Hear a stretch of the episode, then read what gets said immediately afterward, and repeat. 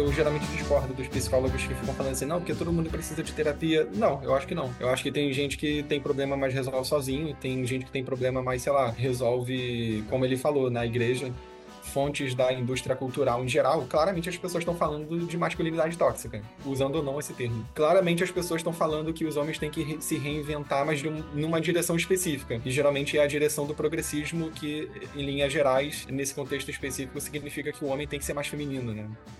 Se você falar que é a favor da justiça social, assim, solto, eu sou a favor da justiça social, ninguém vai discordar de você falando assim, não, mas você não tem que ser a favor da justiça social. Não, mas é claro que tem. Só que você não tá falando o que você tá entendendo como justiça social. Então isso é um problema. Olá, ouvintes do Aponto Estudo, bem-vindos ao nosso segundo episódio. O tema de hoje é bem amplo e talvez um pouco polêmico, é se a psicologia é uma ciência. E para falar comigo aqui é, eu tenho o Felipe Novaes, ele é doutor em psicologia pela PUC e é professor da PUC. Bem-vindo, Felipe. Eu que agradeço o convite. Antes da gente começar a nossa conversa, bem, o Felipe ele faz muita coisa além de dar aula de psicologia na PUC. É, também escreve textos, já traduziu textos para o meu site, já participou de um podcast anterior. É, o que, é que você anda fazendo além do seu trabalho acadêmico ultimamente, Felipe? Então, é, desde que eu comecei a, é, a dar aula oficialmente na PUC, eu, eu tenho feito basicamente duas coisas que são as coisas que eu tenho tempo de fazer, que é, que é dar aula mesmo lá na PUC e dar curso livre na minha página do Instagram, que é o garagem.pc. Quer dizer, na, na realidade o curso não é na página, né? Mas é pela minha página, o Garagem PC. E aí eu, eu e uma amiga minha, a Sally, a gente dá curso em vários temas, sempre com essa pegada de uh, abordar um assunto da psicologia bastante com base em evidências, sabe? Assuntos polêmicos, geralmente. Ótimo. Então tá feito o merchan, arroba garagem.psi lá no Instagram. Por falar em merchan, eu tenho o meu aqui também no podcast. Esse episódio é um oferecimento do Concierge Bitcoin, a consultoria especializada em Bitcoin. Eu já fui cliente deles e estou bastante satisfeito. Aprendi bastante sobre segurança da principal criptomoeda do mundo, que dá, tá dando uma reavivada aí ultimamente. O concierge, o concierge ele oferece o melhor jeito para você entender como o Bitcoin funciona, é, como se compra armazena com segurança o ativo, e caso você tenha alguma dúvida, eles te oferecem suporte por um ano. Né? Então, para você ganhar um, um, desconto exclusivo lá com o concierge, para os ouvintes do Tapa da Mão Invisível e do Aponto Estudo, vocês podem ir lá no site tapadamãoinvisível.com.br barra BTC. Tá feito o recadinho. Felipe, então, eu vou começar com um caso recente que está nas notícias, e eu até respondi no Twitter, que é de um jogador da seleção brasileira, é, é o Hendrick. É, isso mesmo. O Hendrick disse o seguinte: se eu tenho Deus na minha vida, não preciso desabafar com uma pessoa que não vai nem conhecer meus pais e minha pessoa. Eu somente tenho que conversar com Deus e orar. E ele acrescentou que os meus psicólogos são Deus e a minha família. Então, a, o pessoal não gostou muito disso, ele, ele teve umas respostas até virais no Twitter, no X agora. Uh, e uh, eu acho que ele tem uma certa razão, mas o que, que você achou dessa, desse preconceito, talvez, com a psicologia e os terapeutas em geral? É, então, eu, eu, eu ia dizer exatamente isso. Eu acho que ele tem uma certa razão. Não, não é que ele tá certo, assim, mas ele tem uma certa razão Primeiro, porque eu acho que nem todo mundo precisa de terapia. É, então eu já começo por aí. Eu, eu, eu geralmente discordo dos psicólogos que ficam falando assim, não, porque todo mundo precisa de terapia. Não, eu acho que não. Eu acho que tem gente que tem problema, mas resolve sozinho, tem gente que tem problema, mas, sei lá, resolve, como ele falou, na igreja. É, sei lá, às vezes a pessoa tem um problema e ela resolve simplesmente mudando o hábito. A- Aliás, a maioria dos problemas que a gente tem, a gente resolve mudando o hábito, e o psicólogo faz praticamente isso no consultório, né? Ele ajuda as pessoas a mudarem de hábito. É, Então, assim, eu, eu diria que ele tem alguma razão. É, Eu só não diria que ele tem 100% de razão, é, porque tem gente que de fato vai à igreja, mas também precisa de terapia. Então, assim, Uhum, não é que se você vai à igreja você não precisa de terapia, de psicólogo e tal, e também não significa que ir ao psicólogo supra a necessidade de uma pessoa que tem necessidades religiosas. É, então, eu acho que, assim, é uma coisa é uma coisa, outra coisa é outra coisa, sabe? É por isso que eu acho que ele uhum, tem mais ou menos razão. No, no, no caso dele, pode ser verdade, é isso que eu quero dizer. Pode ser que realmente ele esteja ok, só indo à igreja uhum. e ok, certo? É, já tá tudo bem. E o que eu comentei sobre o caso foi que é, por que que ele, um atleta, ou seja, uma pessoa, é, um homem com uma profissão bem masculina, eu diria, pelo menos é mais valorizada na, na parte masculina, o futebol masculino tem muito mais audiência e muito mais dinheiro. É, Por que que ele confiaria no nos psicólogos depois daquelas diretrizes da APA, da Associação Psicológica Americana de 2019? que atacavam, eh, na minha percepção, atacavam a masculinidade tradicional. Pelo menos eles faziam essa qualificação de que era tradicional, não a masculinidade em geral. Você lembra desse Sim. caso? Eu, eu lembro do caso, apesar de não lembrar exatamente das diretrizes. Se tu quiser citar algumas aí para a gente comentar, é, eu não lembro exatamente quais são. É assim, o, o vocabulário ele é sugestivo, mas não, não, não vou ter para você, até porque eu li ontem eh, uma frase bombástica falando, por exemplo, o termo masculinidade tóxica não ocorre lá. tá? Ah, Porém, um desenvolvimento que pouca gente soube, essas diretrizes foram em 2019. Eu acho que foi o mesmo ano daquela propaganda lá, ou, ou um ano depois, a propaganda da Gillette, que também criticava a masculinidade tradicional, falava que os homens tinham que se reinventar, esse tipo de coisa. É, só que teve um desenvolvimento em 2022, que foi, é, mudou a missão do Grupo 51, é, a Divisão 51 da APA, que trata de gênero. Então, eh, e aí eles amenizaram, douraram a pílula e, e foram mais brandos, tá? Então, uma frase, por exemplo, dessas diretrizes, ela dizia assim: a ideologia da masculinidade tradicional pode ser vista como a forma dominante ou hegemônica de masculinidade, masculinidade que influencia fortemente o que os membros de uma cultura consideram normativo. Então, Assim, esses termos normativo também falam que a masculinidade é uma construção social. E aí a gente vai para o tema do episódio, que é eh, esse papo de construção social, de, de, de o que é normativo ou não é normativo. Para começar, normativo é uma coisa que é, eu sei que é utilizada na, na ética, por exemplo. Então, isso não soa muito científico. Eh, qual é a sua percepção disso? Esse o, que eu falei essencialmente é assim: o, o Hendrik tem uma certa razão porque nos últimos anos a psicologia tem se deixado infiltrar por certas ideias que tem, não têm muita cientificidade, são mais parte de um projeto político sim. da, da- do, do que eu chamo de progressismo, né? Você acha que eu estou exagerando nisso ou não? É, eu, eu, eu sei que a, a a minha opinião, eu acho que ela não é muito, é, ela não é muito re- representativa da comunidade acadêmica de psicologia. Mas eu concordo contigo. Eu acho que de fato existe, primeiro, existe essa tendência aí de, apesar de não usarem é, é, é, é necessariamente o jargão como masculinidade tóxica, claramente as diretrizes da EPA, sei lá, ah, você você pega a entrevista de acadêmico falando, ah, fontes da indústria cultural em geral, claramente as pessoas estão falando de masculinidade tóxica, usando ou não esse termo. Claramente as pessoas estão falando que os homens têm que re- se reinventar, mas um- numa direção específica, que geralmente é a direção do progressismo, que, em linhas gerais, nesse contexto específico, significa que o homem tem que ser mais feminino, né? E, e é, Uhum, é uma coisa que eu ia comentar antes de, de, de, de prosseguir, é que, assim, não é muito por acaso que a psicologia ela tenda a essa direção ao progressismo, a essa visão de que a masculinidade ajeitada, digamos assim, é a masculinidade mais feminina. Afinal de uhum, contas, a, a psicologia é uma área predominantemente feminina. A maioria dos uhum, psicólogos, especialmente de quem trabalha na clínica, é, e porque isso não se reproduz em outras áreas, né? Por exemplo, quem trabalha com psicometria, na maioria das vezes é homem, não é mulher. uhum, Mas quem trabalha em clínica, na maioria das vezes é mulher. Então você vê que o modus operandi da clínica, a visão, o- é, a visão normativa da clínica, diria assim, ela geralmente é uma visão feminina.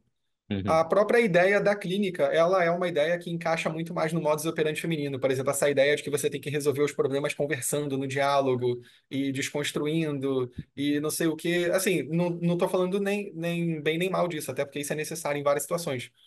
Mas a gente tem que concordar que esse é o modus operandi tradicionalmente feminino, entendeu? Então, a terapia em si, ela já, ela já enviesa um pouquinho naturalmente para esse lado por isso. É uma Uhum, estratégia feminina, ponto, assim, uma estratégia predominantemente feminina. Necessária em alguns casos, mas é impossível negar isso. Uhum. É, E aí você vê que todas as dire- diretrizes falam coisas assim, é, que vão nessa direção. O que você está falando me lembrou uma coisa, eu vi hoje um vídeo, eu sei que ele vi, é, alguém mandou num vídeo. Tem um cientista político, ele é bem famoso, ele dá entrevista em vários podcasts, eu esqueci o nome dele. Ele tem um nome meio gringo, é um, é Adriano um cara Janturco. ruivo.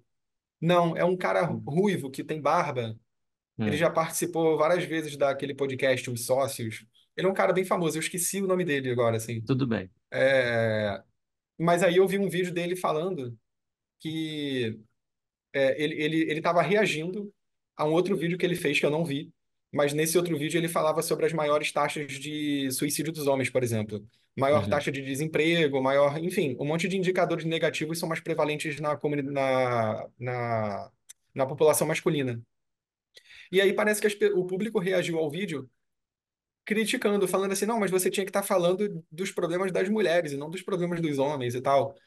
E aí ele fez uma reação do vídeo que eu achei curiosa, porque ele começou o vídeo falando que é, as pessoas que dizem que esses problemas dos homens, a maior taxa de desemprego, suicídio, maiores indicadores de problemas de saúde mental, é, ele diz no vídeo que esses problemas são em parte provocados pelo empoderamento das mulheres.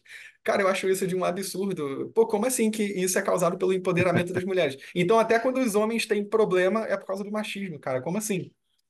É, é- tipo assim, se, se o homem ganha mais do que a mulher, é por causa do machismo. Se ele ganha, se ele tá desempregado, isso também é causa do machismo. É, isso também é por causa do machismo. Uhum. Assim, virou meio Uhum. que uma hipótese pa- parecida com Deus, sabe?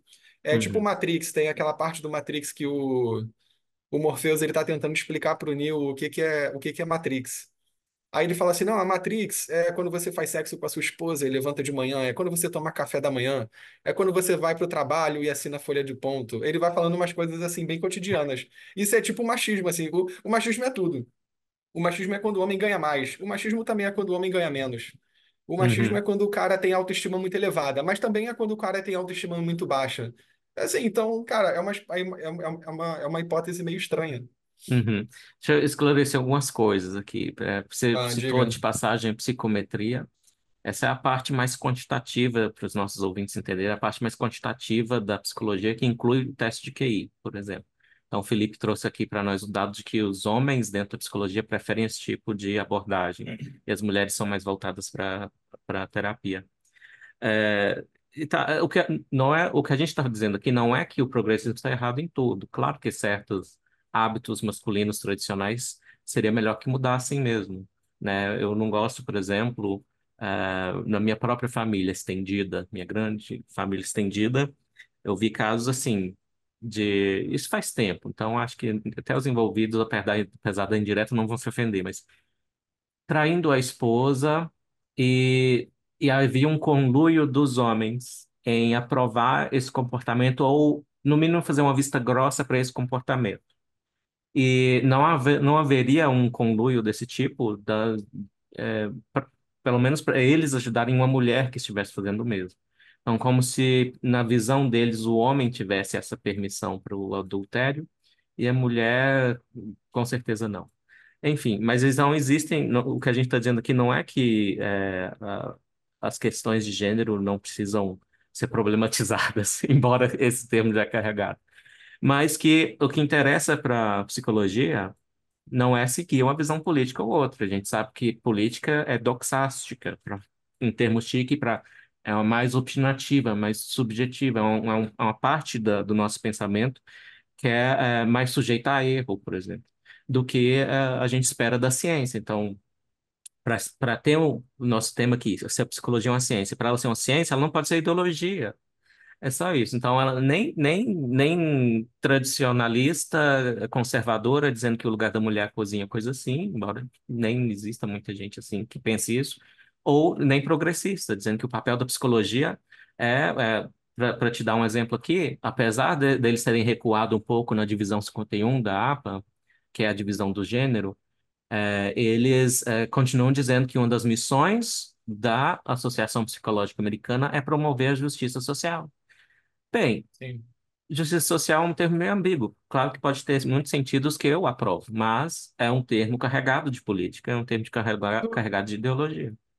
tu sabe qual é o, o meu problema com esse tipo de, de termo é, em manuais e materiais técnicos em geral da psicologia? É que, assim, se você falar que é a favor da justiça social, assim, solto, eu sou a favor da justiça social.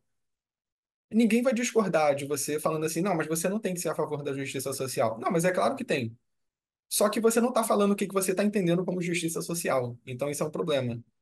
É, é a mesma coisa o discurso da Miss, assim, ela, a, a Miss no final do desfile, ela chega, sei lá, eu não sei se é verdade, mas em filme é assim, né? A Miss dá o tchauzinho e fala alguma coisa assim, ah, é, eu sou a favor da paz mundial. Pô, mas eu também sou a favor da paz mundial. Sim, qual, qual é a, qual é o lance de falar isso no final? Assim, o que que você quer dizer exatamente? O que que você vai fazer exatamente? Isso não fica claro, então Uhum, parece que é simplesmente uma, um pedágio que você paga em alguns grupos e esse pedágio que é pago não tem nada a ver com ciência, esse que é meu problema. uhum, uhum. É, é tipo na Idade Média eu ser um ótimo lógico. Eu sou um filósofo, eu trabalho com lógica, sei lá, eu sou um cara, eu sou um fodão da lógica na Idade Média. E aí no final do meu livro sobre lógica eu boto alguma alguma coisa falando que temos que ser tementes a Deus e que a igreja é a representante da verdade no mundo, sei lá, alguma coisa Uhum, assim. Isso tem alguma coisa a ver com lógica? Não. Mas eu estou uhum. pagando pedágio para a instituição que domina culturalmente naquela época, que é a Igreja Católica, entendeu? Esse é meu Exato. problema. É esse o meu Uhum, problema. Uma pausa na nossa programação. Você, empresário, precisa de um parceiro para tomar de decisões financeiras de sua empresa? Eu, o Júlio, aqui do Tapa, estou disponível para trabalhar com você para suas tomadas de decisões. Possibilito que você foque no seu negócio enquanto a minha empresa, a Executivo Financeiro, foca no seu financeiro estratégico, utilizando das melhores práticas de mercado e com decisões baseadas em fatos e realidades da sua empresa. Envie um e-mail diretamente para mim em julio@executivofinanceiro.com.br ou acesse esse QR Code que está aparecendo aqui embaixo e vamos marcar uma conversa de uma hora para que você entenda a minha metodologia de trabalho e para que eu possa entender a realidade da sua empresa. Voltamos ao episódio. Bem, bem explicado. E, e acontecia muito, né? Ah, Ex- é, exatamente, acontecia muito. Exato. é, O, você- o próprio Descartes, né, no, no, no trabalho dele lá sobre o, o discurso de método, tem um monte de partezinha que ele fala coisas assim. É, é Uhum, meio que assim, ele, ele tá, ele tá lançando ali um trabalho sobre dúvida radical, né? É, mas aí, ao mesmo tempo, ele, ele parece que tá o tempo todo receoso de falar para o público que assim, olha, eu tô lançando dúvida radical, mas eu não tô lançando dúvida sobre a existência de Deus, não, tá? Parece que ele uhum, está falando isso o tempo todo com outras palavras. O que eu vejo hoje aplicando aos nossos, os nossos dias, é basicamente esse temor nos trabalhos acadêmicos. É, tan- tanto que, é, é, se você pega um artigo técnico para ler, às vezes, sobre, por exemplo, psicologia social, é, sei lá, deixa eu, deixa eu pensar num exemplo aqui. Ah, deixa eu, deixa eu te dar um exemplo. Cara, um dia eu fui fazer um post para o meu Instagram que era sobre diferenças de personalidade entre pessoas com diferentes orientações sexuais. É, E aí uhum, eu tava meio sem inspiração para saber como que eu começava o post. Aí eu pensei assim, pô, deixa eu jogar esse tema no chat GPT para ver o que que ele me diz.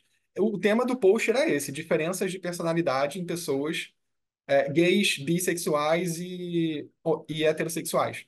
Cara, eu tentei fazer com que o chat GPT me desse uma resposta que eu pudesse me inspirar para usar, acho que umas cinco vezes. Em todas as cinco vezes, ele começava e terminava o texto falando que diversidade era muito bom. Só que o texto não era sobre isso. O texto não era sobre isso. Ok, pô, diversidade é muito bom, mas assim, o que que isso tem a ver com o tema que eu estou tratando? Nada. É, é. Então tu vê que até a inteligência artificial paga pedágio, cara. Isso, Sim, isso me com irrita um certeza. pouco, sabe? Porque não é o Sim. tema. Eu, aí, Com, com, isso, eu estou dizendo que diversidade não é bom? Não. Eu sou a não. favor de diversidade em vários contextos. Agora, se eu estou falando sobre um assunto que não tem a ver com diversidade e eu cismo em colocar esse assunto na mesa, isso não significa que eu estou querendo pagar um pedágio. É, e para mim, sim. Esse é o meu problema, Uhum, entendeu? uhum. É, e voltando à questão das, dos sexos, e você afirmou aqui que a, as te... eu coloquei dessa, de uma forma parecida com a sua. Eu falei assim, de novo em resposta lá ao caso do jogador. Que as técnicas terapêuticas na psicologia são mais voltadas para a psique feminina do que a masculina. E eu, eu acrescentei os militantes que dessa terapia, que pessoas que agem como militantes e estão dentro da psicologia, até negam que exista essa diferença. É, eu, eu tô certo? tá bem certo. Inclusive, eu, eu vejo isso, né? Vejo lendo coisas sobre é, o que acontece em universidades fora do país, e eu também passei por isso, porque eu, a minha pesquisa de mestrado e doutorado era sobre diferenças entre homens e mulheres. Então, eu ouvi isso diversas vezes quando eu ia dar palestra, quando eu ia falar com o aluno também, o aluno chegava e falava assim, alguma coisa do tipo, é, é, sei lá, ele, ele relativizando ou negando diferenças sexuais. Então, assim, eu, eu acho que quem nega que isso existe tá com a cabeça num buraco, assim, porque obviamente existe essa negação das diferenças entre homens e mulheres. E geralmente é assim, ou a pessoa nega que existam as diferenças, ou a pessoa ela vai argumentar que as diferenças existem, mas elas são todas provocadas pela socialização. que é uma forma de negar que a biologia inerente a homens e mulheres está participando dessa diferenciação, Sim. que também está errado. Claramente participa. É, por exemplo, é, se você pega mulheres com é, hiperplasia adrenal congênita, que é uma doença que faz com que ela, é, a, a- ela, ela produz mais testosterona e a testosterona tem mais influência em um monte de coisa no corpo dela, tanto Uhum, aparência física quanto no, no cérebro. Então, ela também, essas mulheres, elas parecem psicologicamente mais com homens. Elas têm interesses mais masculinos, inclusive.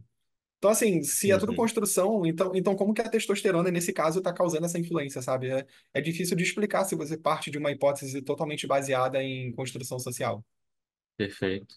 É, inclusive as meninas que têm, a- essa é uma glândula, para o leitor entender, é uma- aquela glândula que fica no topo do rim. Essa glândula produz testosterona e a, a explicação, por exemplo, de por que que é, idosas engrossam um pouco a voz. Eu não sei se é correto, mas foi que eu Engrossa o pelo, ouvi. né? O, o bigode, o pelo do bigode Isso, também. a- às vezes cresce um pouquinho de, de, de pelo. É, então, é, são, é, um, é um problema, é, então, a, que é congenital, hiperplasia, né? Hiperplasia é que cresce muito, então ela é muito hiperativa, essa glândula nessas meninas. E essas meninas, elas preferem ah, até brincadeiras típicas que os meninos preferem, que são as brincadeiras com mais ah, atividade física, lutinha, eh, esporte também, que os meninos têm mais interesse. Mas vamos voltar um pouco para a terapia. Por quê? Diga. Explica para gente por que que a terapia é baseada em falar, em ser- aquela clássico lá das tirinhas com Freud, que vai deitar no divã e ficar falando da vida. Por que que isso é melhor para mulheres do que para homens? Acho que é porque isso, isso tem a ver com as necessidades é, masculinas e femininas. É, Eu eu acho que a mulher, ela primeiro, ela tem mais essa necessidade de resolver as coisas em diálogo. É, O homem, ele já tem uma, ele tende a ter pelo menos uma postura mais de, ah, por exemplo, é, vou, vou, vou citar um caso aqui. A mulher está com o mesmo problema que o cara, digamos, problema no casamento, tá com problema conjugal. A mulher, ela- a mulher geralmente ela vai sair para conversar sobre isso com as amigas. Ela vai desabafar, ela vai, as amigas vão trocar experiências sobre os casamentos, etc. O que que o cara vai fazer? Ele vai beber cerveja com os amigos e falar besteira.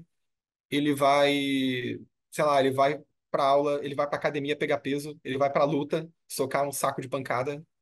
Ele, sei lá, ele vai fazer alguma coisa assim.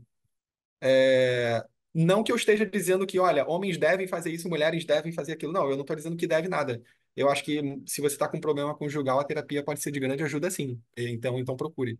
A questão é como é que homens e mulheres tendem a lidar com esse tipo de problema. É dessa maneira. É, tan- tanto que você vê que é, a maioria das, é, estatisticamente, a maioria das pessoas que procura a clínica é mulher, geralmente. E, aliás, isso é uma, Uhum, é uma coisa generalizada, né? O- até, até na medicina você vê isso. Quem procura geralmente mais atendimento médico é a mulher, não o homem. O homem geralmente é mais negligente com a saúde, tanto psicológica quanto física. uhum, É, o que já é outra história, mas também é uma diferença. Então eu diria que é isso, assim, o, o homem ele tende a lidar mais dessa forma, a mulher tende a lidar mais de outra. Como a terapia é muito baseada no diálogo, é muito baseada em você olhar para dentro de si, falar sobre suas crenças, falar sobre o que você sente, essa coisa de, ah, o que você sente sobre isso? Homem tem uma tremenda dificuldade de responder isso, sabe? uhum, E aí, né, só, só para dar um, só para abrir um parêntese, é, porque eu sei que vão comentar isso no, so- sobre o que eu estou falando. É claro que essas diferenças entre homens e mulheres, elas acabam se refletindo na cultura. Então, é claro que você vai ter uma cultura que incentiva mulheres a falarem sobre o que sentem e uma cultura que não incentiva os homens a falarem sobre o que sentem, o que eles sentem. Mas a minha hipótese, e eu acho que tem, tem evidências que levam essa minha hipótese a ter credibilidade, é que isso não é uma diferença produzida pela cultura. É uma, é uma diferença cultural que está refletindo uma tendência individual de homens e mulheres, entendeu? Esse é o ponto. É que nem várias diferenças entre homens e mulheres. É, não é a cultura que está criando o negócio. A cultura está refletindo essa diferença. Então, por exemplo, até Uhum, quando, para para pegar o exemplo que você deu, estou saindo um pouco do tema clínica, mas só para pegar o exemplo que você deu antes. Eu acho que você falou da cultura masculina de meio que passar a mão na cabeça do cara que está traindo a esposa, né? uhum, Então, eu, eu também acho isso reprovável. Não estou dizendo que é certo, não. Isso que eu estou falando não tem nada a ver com normatividade, assim, com, ah, é certo ou errado. Mas eu acho que essa cultura que passa a mão na cabeça dos homens, até mesmo a cultura, eu já vi muito isso no Nordeste, essa cultura de que até a esposa sabe que o cara trai ela, mas ela meio que acha que é normal, assim. Ela finge que uhum, não sabe. Eu acho que isso tem mais a ver com a cultura refletindo uma diferença individual entre homens e mulheres do que a cultura produzindo esse, essa diferença de comportamento. Os homens, eles meio que têm a sexualidade mais irrestrita, digamos assim. E uma das consequências disso são maiores níveis de traição. É, então, eu acho que isso acaba se refletindo em regras sociais. Algumas culturas vão uhum, reconhecer essa diferença e vão criar regras que basicamente falam assim: olha, homens traem mesmo de qualquer jeito, então o que que a gente faz sobre isso? Então, os homens uhum, aceitam, as mulheres aceitam, porque meio que é um dado da realidade. Tem culturas que aceitam menos. Mas uhum, você percebe que até as culturas que aceitam menos, você sabe que os homens têm mais chance de trair do que as mulheres. É, então, assim, é uma diferença que está se refletindo, ela meio que parte assim de uma diferença individual. Aquela diferença individual é observada pelas pessoas, é, as pessoas falam sobre isso, e isso acaba virando regras sociais, informações sobre como as pessoas funcionam, que vão sendo passadas de geração em geração. E cada geração acrescenta uhum. mais um elemento aí nessa regra, e é assim que, essas, que a cultura vai se formando. Não é uma coisa assim, alguém um dia inventou que É, homens traem mais, e aí começou. Não, não é assim geralmente, entendeu? uhum. Interessante. Eu tenho uma Geralmente assim, hipótese pra... similar, é, eu tenho uma hipótese similar para aquelas culturas com mais de dois gêneros. Elas Aham, observam um dado da realidade, que geralmente é homens que preferem homens, mulheres preferem mulheres, mulheres mais masculinas, homens mais afeminados. E aí, em- aí chamam isso de uma terceira categoria, uma quarta categoria. É, Então, eu acho que é isso que acontece. Então, é, aí o pessoal da construção social. Tá aí, vamos voltar só um pouquinho a isso antes da gente voltar para a cientificidade da terapia, que é. aham, Você falou em ficar irritado. O que mais me irrita é quando do pessoal que, que quer diminuir a, ou desenfatizar a parte biológica na hum, psicologia é essa coisa de construção social. Porque é um termo, parece que ele foi feito sob medida para afirmar é, que há a cultura que determina as coisas e desdizer quando for conveniente desdizer. Não, o que eu estou dizendo com construção social é só que a cultura influencia. E eu te dou exemplos de influência da cultura que vão muito fundo. Tem uma pesquisa é, do Boyd Richardson, lá nos Estados Unidos, comparando a cultura do Sul com a cultura do Norte. A do Sul é mais baseada em honra, mais rural, e a do Norte mais urbana. E aí colocavam um cara para insultar a, a pessoa. Então, mostraram lá na- de uma diferença na média, que os do Sul tinham uma resposta fisiológica ao insulto muito maior, mais cortisol no sangue do que os do Norte. Os do Norte viam um insulto como, ah, é, tipo, tá lá na- nas ruas de Nova York, é fuck you pra cá é, e pra lá, né? Então, é, a cultura é importante, sim. Só que o, o, o que me, o, o que eu implico nessa coisa de construção social é que o termo é ambíguo, o termo deveria ser abandonado, né? E, e aí falam isso do, do- do- das diferenças de sexo, que, que são todas construção social. E aí você pergunta o que, que quer dizer isso. Ah, eu aceito que a, que a cultura influencia nisso. A cultura influencia a resposta fisiológica ao insulto, com certeza a cultura influencia como a pessoa se percebe dentro de uma categoria de sexo e como ela se comporta. Só que a cultura não é tudo, né? E essa construção social parece sugerir que a cultura é tudo, mas só para os amiguinhos de ideologia, para os coleguinhas de ideologia. É. né? Ma- Mas você vê que essa conversa, ela diminui bastante, ela é bastante de- deflacionada, assim, é, quando você está falando de eh, de orientação sexual. Porque as pessoas elas querem afastar aquela ideia da possibilidade da cura gay, né? Então, assim, o que melhor do que isso do que dizer que a orientação sexual é fortemente calcada na biologia? Uhum. Aí, para esse assunto, a constru... o papo da construção social não entra, geralmente. Uma breve pausa na nossa programação. Eu, Paulo Fux, procuro empresários interessados em entender os números do seu negócio, se defender do Estado brasileiro dentro da lei, aumentar a rentabilidade da sua empresa.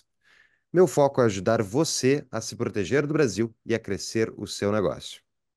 Acesse proteusassociados.com.br para conhecer mais sobre a empresa e entre em contato para uma consulta gratuita diretamente com Paulo Fux. Ou para quem estiver nos assistindo, pode usar esse QR Code que aparece aqui na tela. Voltamos ao episódio. Verdade. É uma inconsistência. Mas vamos voltar para o assunto. É, então, é importante a gente saber que terapia de fala funciona mais para um sexo do que para o outro, porque como a ciência, a psicologia precisa funcionar, né? Basicamente isso. Ah, eu, eu posso falar uma, uma coisa sobre isso que eu esqueci de falar quando eu estava respondendo lá Diga. atrás. Isso não tem a ver com diferenças entre homens e mulheres, mas tem a ver com o porquê que falar funciona, né? E aí eu vou dizer que, assim, isso daí funciona tanto para homens quanto para mulheres. É, E, e isso, te- isso, que eu vou falar tem muito a ver com esse conflito entre, ah, qual abordagem funciona melhor. Eu diria que, assim, quando você está com um certo problema de saúde mental, qualquer contexto que faça com que você fale sobre aquilo vai te beneficiar em comparação com um contexto em que você não tem acolhimento para falar sobre aquilo. Então, nesse sentido, todas as abordagens vão, vão, vão funcionar comparando com o grupo controle. Ou seja, sei lá, você está sentado em casa vendo televisão o dia inteiro. Qualquer abordagem vai funcionar melhor do que isso. Por quê? Porque a abordagem, claro, se for feito da maneira como tem que ser, qualquer abordagem vai te dar um ambiente seguro para você falar sobre o que está te afligindo. É, então, Uhum. isso, isso já funciona. Por configuração padrão, isso já funciona. É por isso que a terapia começa lá com Freud falando de, da eficiência da terapia pela fala, né? Que o, acho que o, eu não lembro se era o Freud ou o Breuer, que foi um dos orientadores do Freud. Um deles chamava isso de limpeza de chaminé. Que é basicamente isso, né? Tu É. pega e tira a sujeira, assim, da... Aquela coisa tá te perturbando. Aí tu fala sobre aquilo, tu desabafa. Isso em si já tem Uhum. efeito terapêutico. Isso é fato. É, A disputa de abordagem, não, não sei se você vai querer entrar nisso, mas só comentando. é, A disputa, a disputa de abordagem tem a ver com o efeito do que acontece na terapia depois que o efeito do mero acolhimento acaba. Então, assim, ok, você foi acolhido. E todas as abordagens vão fornecer isso. A partir daí, o que que vai funcionar? O que que uma abordagem faz de diferente da outra que vai funcionar melhor? É aí que começa a rinha de abordagem, entendeu? Sim, então vamos entrar na linha de abordagem. Ah, teve um livro recente da Natália Pasternak e o Carlos Orsi, eles são um casal, Aham. inclusive. Ela, ela é microbióloga e ele jornalista de ciência. E eles foram bastante ah, duros na crítica à psicanálise. Chamaram de, de besteira e de pseudociência. Eh, você concorda com esses termos? É, é... Então, eu diria, eu, se eu fosse falar é, de maneira resumida, eu, eu diria que eu concordo. Eu acho que a psicanálise ela se aproxima bem mais de pseudociência do que de ciência, eu diria. É, só que a psicanálise é uma área estranha, porque eu acho que ela se aproxima de uma pseudociência nas partes dela que são hipóteses empíricas sobre a realidade.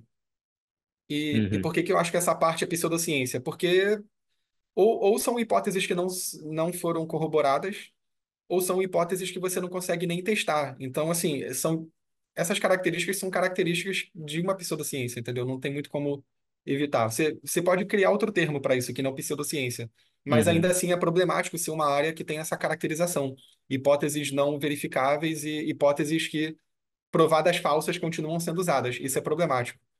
É, e a psicanálise sim, tem elementos assim. É, agora, tem partes da psicanálise que eu diria que não tem a ver com teses empíricas sobre a realidade. Então, essa parte é meio difícil você fazer essa caracterização de, ah, mas é ciência ou não é? Cara, eu não sei o que que é, não é, não é nem ciência nem pseudociência, assim. Por exemplo, é, grande parte dos insights mais amplos, assim, eu diria até insights filosóficos sobre a natureza humana que o Freud fez, eles vêm não da ciência, mas ele vem, eles vêm de, por exemplo, os, arti os livros do Schopenhauer, é, sei lá, Uhum, é, do, do Dostoiévski. São coisas sobre o quão a natureza humana é trágica. É, uma- é meio que uma uhum. visão literária sobre a natureza humana. Eu não posso chegar e falar que isso é pseudociência, entendeu? Porque isso não é Sim, ciência também. São perfeito. insights, é, tipo assim, vo- vo- você está pegando, é, você está pegando uma visão ampla sobre história, conhecimento, filosofia, a própria experiência subjetiva humana, que está traduzida na literatura. Acho que a literatura faz Uhum, isso muito melhor do que a ciência, inclusive. uhum, Você está pegando tudo isso. O, o que o Freud fez foi tentar pegar tudo isso e, faz, e criar um modelo psicológico que explicasse por que que a natureza humana se parecia muito com o que o Schopenhauer falava sobre a natureza humana e Dostoiévski. Foi basicamente isso que o Freud fez. fez. E aí ele uhum. criou um monte de hipótese empírica sobre o funcionamento psicológico para embasar isso.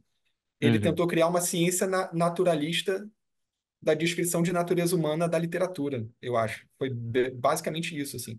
E aí ele pega elementos da mitologia também, etc, etc. O Freud, assim, a despeito da validade da teoria freudiana, incontestavelmente o Freud era um cara super erudito para a época, assim, o cara era, era fora de série. Então, é, eu, eu, eu, eu diria que consiste é, a tal da profundidade da psicanálise que o pessoal fala, consiste nisso, eu acho. Não é que por ser profunda a psicanálise ela tem que ser científica. Não, assim, uhum, uma coisa é eu falar, a, a, a psicanálise ela tem insights interessantes sobre a natureza humana, insights amplos. Eu acho que sim. Eu acho que tem. Agora, isso significa que a psicanálise ela funciona como terapia? Hum, Uma coisa não tem a ver com a outra. Eu posso ter uma boa. excelente teoria sobre a natureza humana. Essa teoria ela não se traduz muito bem numa tecnologia que eu possa aplicar no ambiente clínico. Então, eu acho que esse é o problema da psicanálise. Uhum, O pessoal quer pegar uma parte e dizer, se ela é eficiente como teoria profunda da natureza humana, então ela necessariamente é eficiente como abordagem clínica. Eu não acho que uma coisa tem a ver com a outra. gostei dessa resposta. E o o meu problema é com o termo pseudociência, porque eu refleti sobre esse assunto por muito tempo. Uma vez eu fiz uma lista de pseudociências no Facebook, um pouco assim, é, um pouco debochada. Mas eu Ah, estava pensando, não é fácil porque é, decretar que algo é pseudociência, porque você precisa ter uma teoria completa da ciência. Isso se faz na filosofia. E aí, uma da- das teorias de ciência mais comuns entre os cientistas, inclusive, é do Popper. E eu já traduzi é, um artigo criticando a teoria do Popper, da Susan Haack, uma filósofa pragmatista, e, traduzi depois um livro inteiro dela, chama Defendendo a Ciência Dentro do Razoável. Então, é, para decretar algo como pseudociência, tem, tem que ter, tem que ter, querendo ou não, você já tem na sua bagagem não revistada uma teoria do que é ciência, uma teoria filosófica do que é ciência. E, e- e uma coisa que eu acho que torna o problema com a complexidade que ele tem mais claro é, se a gente pensar em termos de isso é um conhecimento ou não é um conhecimento, né? Então, eu prefiro nesses termos, até porque os próprios psicanalistas, eles respondem, e eles já me responderam assim, mas é, nunca se pretendeu ciência. Então, o nunca é exagero, porque o Freud, é ele exagero. começou, né, ele começou estudando cérebros, ele teve uma base nisso, na, na, na neurologia, e ele queria, assim, que fazer algo é, tão firme quanto, quanto isso. É, então, é um pouco, é, é, no mínimo um exagero dizer que a, que a psicanálise não se pretende ciência, mas isso, isso, isso eu posso até. Esquece isso, se é ciência ou não é ciência. O que vocês estão afirmando é um conhecimento ou é uma opinião? ou é algo diferente disso? E, como você disse, nem tudo que funciona, que é interessante saber, é científico. É, pensar o contrário disso é um preconceito chamado cientificismo. E eu também, a Susan Hack é, é uma ótima filósofa, então eu adoro traduzir ela, minha amiga também, e também traduzir os seis sinais de cientificismo dela. Então, esse é o problema que eu tenho quando eu, eu vejo, porque eu, eu também, como você, eh, quais partes eu diria que são pseudo, né? Ou são falsos conhecimentos, melhor ainda. Ah, quando vem dizer que os meninos têm algum tipo de tesão na própria mãe. Aí vocês estão pisando no calo da biologia, porque o que a gente prevê da genética, que é a depressão endogâmica, que é aquele resultado do incesto, é um, é, é é um efe, tem um efeito muito grande na seleção natural. A seleção natural não faria uma coisa dessas. E, ah, os filhos com tesão nos próprios pais. né? Então, por isso, por isso mesmo, quando acontece um incesto, a gente já presume que algo, algo está errado ali, né? Nas circunstâncias daquela família. Geralmente são famílias isoladas no campo, tem alguma, algum fator de isolamento, alguma coisa está errada ali. É, então, é, essa previsão é, pode ser uma forma tosca de dizer o que Freud falou, mas que os meninos têm algum tipo ou de atração sexual, é, chama de complexo de Édipo, e aí tem uma ambiguidade do termo, tem, ele, claro, como você disse, está aproveitando a erudição dele sobre, né, essa história grega clássica, para tentar estabelecer alguma coisa. Essa alguma coisa me parece ser essa, de que os meninos teriam algum tipo de excitação sexual, ou atração sexual, ou interesse sexual na própria mãe. Isso, é, isso ele está em conflito com a biologia, com a teoria da evolução, que é muito melhor que qualquer coisa que ele já escreveu, muito mais bem estabelecido. Então, ne- nisso aí, eu vou dizer, é um falso conhecimento. Vocês dizem que sabem que meninos sentem isso? Não acredito. É, e se, e se acontece, é a exceção e não a regra. né? É, então, tem, tem esse problema. Aí tem outro problema que a gente vai tocar mais, que é na terapia, né? E é, até te perguntar, não fi- os psicanalistas ou os influenciados por Freud, o que vem em valor na, nesse lado da aplicação do, do que ele pensava, eles não pararam nele, né?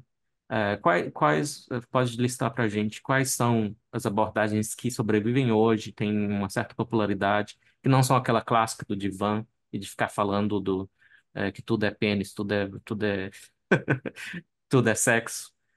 Aham. Não, mas peraí, tu, tu, tu tá falando das terapias que não são psicanalíticas?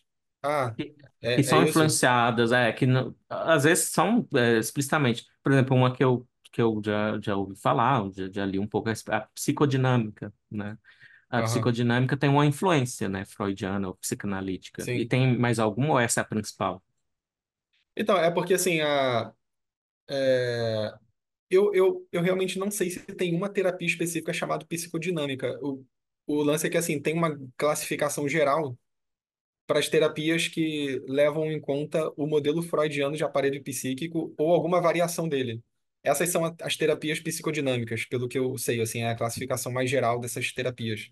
E aí tem vários autores, para cada autor você vai ter uma certa peculiaridade ali no tratamento clínico, na forma como concebe o funcionamento psicológico. Aí eu não vou saber entrar em detalhes que cada autor é um mundo totalmente separado assim de, de teorização. Então você tem a- os mais ortodoxos, que são os freudianos, mas do Freud para cá, como você disse, muita coisa foi feita. Então, sei lá, você vai ter, por exemplo, Lacan, que vem bem depois.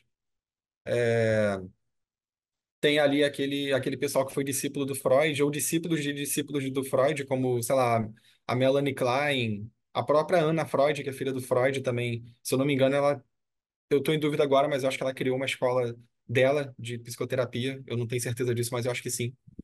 É, você vai ter outros, outros discípulos ali, o próprio Jung, é, o Jung, que era o principal discípulo do Freud, que rompeu com ele, né?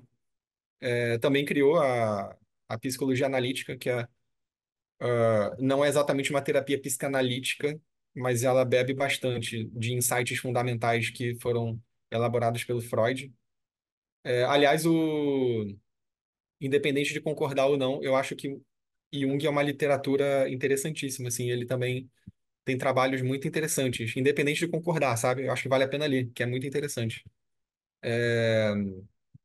Ele discordava do Freud em várias coisas, então, assim, de- dentro desse bojo aí de psicologia dinâmica, tem muita gente que concorda em muita coisa, tem muita gente que discorda entre si, então é uma confusão danada. E aí, dali para frente, você tem a criação de outras formas de terapia que não tem nada a ver com a psicanalítica. É, você tem, por exemplo, terapias cognitivo-comportamentais. O criador da TCC, né, que é essa terapia aí, ele inclusive era psicanalista antes, mas eu diria que não tem muitos insights fundamentais ali da psicanálise na TCC. Uhum, Você tem análise do comportamento, que a base teórica não tem nada a ver com Freud, tem a ver com behaviorismo. uhum, E por aí vai, assim, você, você tem a Gestalt terapia, que já não tem nada a ver com nada disso, é, é uma outra coisa que tem a ver com a psicologia da, da Gestalt. É, tem a psicologia humanista existencial, que também não tem nada a ver com essa tradição teórica que eu falei de psicanálise, é outra coisa já. Então, assim, uhum, de terapia tem aos montes. O que a gente fala hoje em dia é que, assim, tem formas de terapia que não são baseadas em evidência, porque tem estudos sobre e elas não se saem bem é, Uhum, tra como tratamento. E tem terapias que, assim, estão tão distantes de uma tradição científica de checagem que eles nem querem se checar. Esse é o caso, por exemplo, da Gestalt. A, é, é, eu, eu poderia dizer que a Gestalt é baseada em evidências? Não é baseada em evidências, mas eles também não fazem nem estudo para verificar a eficácia. Então, uhum, é meio difícil. E a, e a, e a psicanálise? Tem estu- vários estudos é, de eficácia da psicanálise. É, vários deles mostram que a psicanálise não é eficiente para um monte de coisa, pelo menos não mais do que a TCC e análise do comportamento. uhum, É, tem estudo, tem um, tem uma meta-análise aí que saiu. é, eu vi até que o pessoal discutiu aí nos canais essa meta-análise que eu não lembro de quando é, mas não é essa mais recente de 2023, não, é uma outra, se eu não me engano. Que aí o resultado mostrou que a psicanálise parece ser eficiente para tratar transtornos de personalidade. uhum, Mais eficiente do que não se tratar com nada. E parece que mostrou que era mais eficiente do que TCC, se eu não me engano. Mas uhum, aí tem, tem um monte de gente mostrando. Eu, eu, eu, eu vi vídeos, né? O pessoal que fica aí nessa rinha disputando quem tem razão, quem não tem. Eu vi um vídeo falando que essa meta-análise tem sérios problemas metodológicos. Então, assim, aí uhum, eu já não sei. Só estou citando aqui, mas não estou comprando nem um lado nem outro em relação a esse estudo, porque eu não li, até porque eu não li. Uma breve pausa para uma propaganda especial. Nós do Tapa nos preocupamos em ofertar somente patrocinadores validados e sérios. Graças à ampliação do número de episódios, estamos agora com um espaço disponível na nossa grade. Se você tem interesse em uma audiência diferenciada e nacional, o Tapa é o programa para você anunciar. Temos patrocinadores de muito tempo que atestam. Patrocinar o Tapa vale a pena. Caso você tenha interesse em saber mais, nos envie um e-mail contato arroba tdmi de tapa do meio. Se você está ouvindo esse anúncio, o seu cliente também pode estar ouvindo. Voltamos ao programa. Mas resume para a gente o que que, vamos dizer que o nosso leitor está com eh, dores psicológicas, sofrendo, e ele vai procurar uma terapia. O que que ele pode Ah, esperar em cada uma dessas que você citou, a psicodinâmica, a TCC e a outra? ah, vou começar de trás para frente. Não, quer dizer, eu, vou- eu vou começar dando uma resposta que eu acho que serve para todas. Bom, todas elas vão tentar ouvir a sua queixa primeiro. A, a coisa parte daí. É, elas vão ouvir a sua queixa, vai ter a parte do acolhimento, que é te ouvir atentamente. Ah, se for o caso, vão tentar investigar a história da sua queixa. Então, sei lá, será que a queixa que você está apresentando agora tem a ver com alguma coisa do seu passado? E aí, eventualmente, isso vai ser investigado. É, isso é menos comum, não é proibido, mas é menos comum é, em abordagens como TCC e análise do comportamento. Por quê? Eles estão partindo do, eles estão partindo do pressuposto, que não é o pressuposto psicanalítico, é o pressuposto de que tem alguma coisa acontecendo agora na sua vida que está controlando aquele comportamento. Então, você vai investigar as causas presentes daquilo. E aí o tratamento vai se desenrolar. É, a psicanálise, ela também vai ter essa parte do acolhimento, da escuta, etc. Mas é um tipo de terapia que também ela, eu acho que necessariamente, aí eu não vou poder falar por experiência própria porque eu não, não uso, né? Mas é, pelo que eu sei, assim, como é um, é, a psicanálise ela vai encontrar problemas relacionados ao inconsciente, então quase necessariamente tem uma investigação do passado, infância, coisas que podem ter acontecido e a pessoa não tem consciência, e por aí vai. É, é meio difícil dar essa resposta que você, para essa pergunta que você fez, porque é, para falar detalhadamente, eu teria que usar esse negócio. E eu, eu não sou psicólogo clínico. Então, assim, eu- existem diferenças de pressuposto entre as abordagens. Isso vai diferenciar o modus operandi delas no consultório. É, há indícios de que esse, esse funcionamento que eu acabei de descrever, que é tipo da TCC e do, da análise do comportamento, funciona mais rápido, por exemplo, para remissão de sintoma. Ah, então, por exemplo, você está com um transtorno de ansiedade. Você está com um quadro de ansiedade, independente de ser um transtorno ou não. Tem evidências super sólidas de que a TCC funciona muito bem do que qualquer outra abordagem para isso. E rápido. Hum, Então, tem uma crítica constante que a psicanálise sofre, que é a da demora do tratamento. Então, sei lá, você vai ficar a vida inteira se tratando.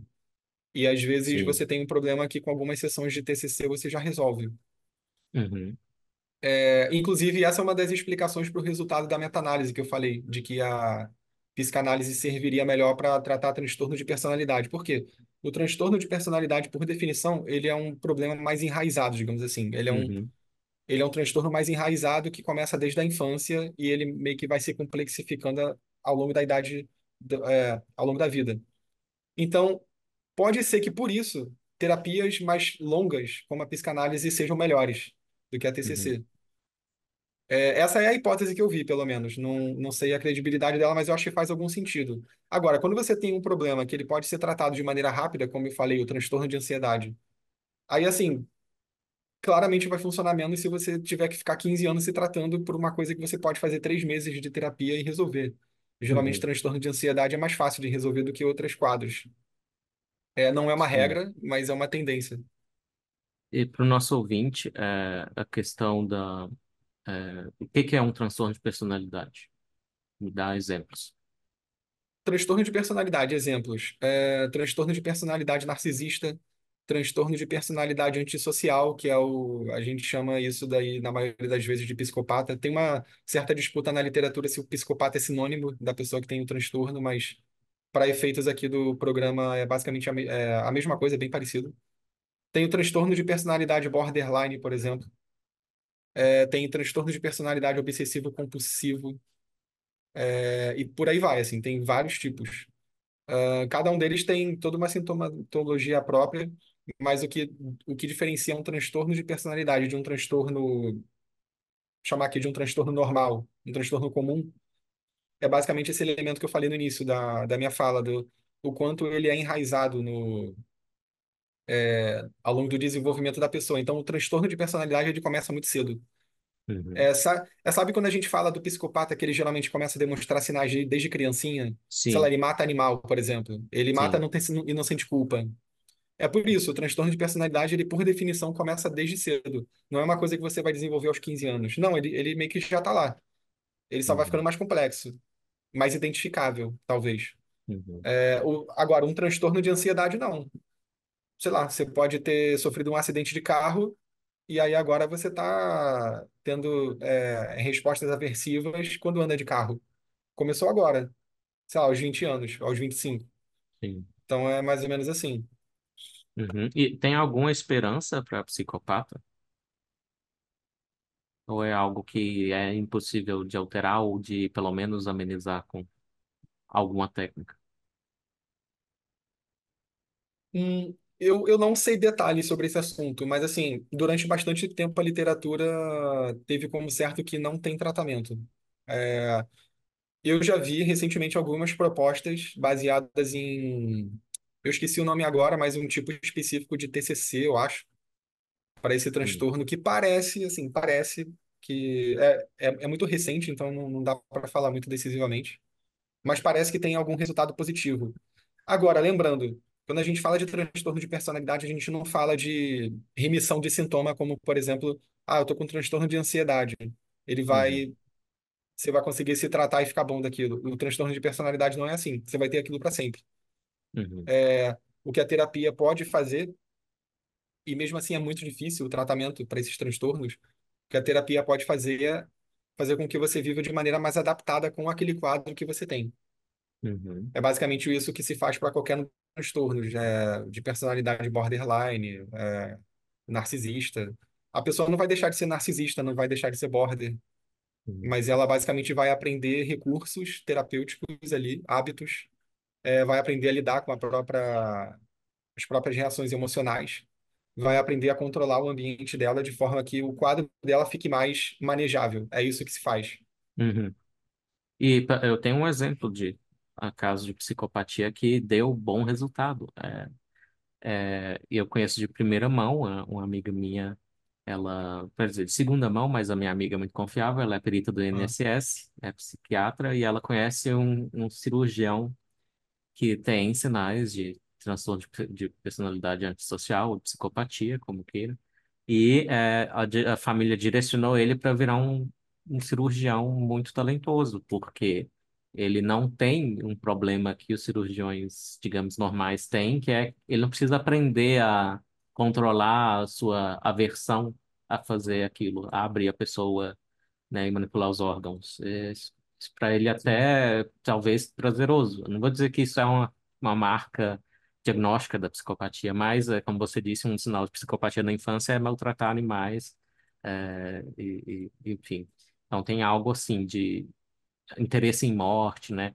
E- e tem outros sinais até curiosos de, de psicopatia na infância, que é não, não reagir se o amiguinho do lado está chorando, é, não se Ah, importar, né? Se a outra criança do lado está chorando. Parece que xixi na cama prolongado também pode ser um sinal. xixi na cama? Isso eu não sabia. É, sim, prolongado, sim. Claro que é bem comum, então não vamos dizer que todo mundo que fez xixi na cama, Ah, senão todos seriam psicopatas.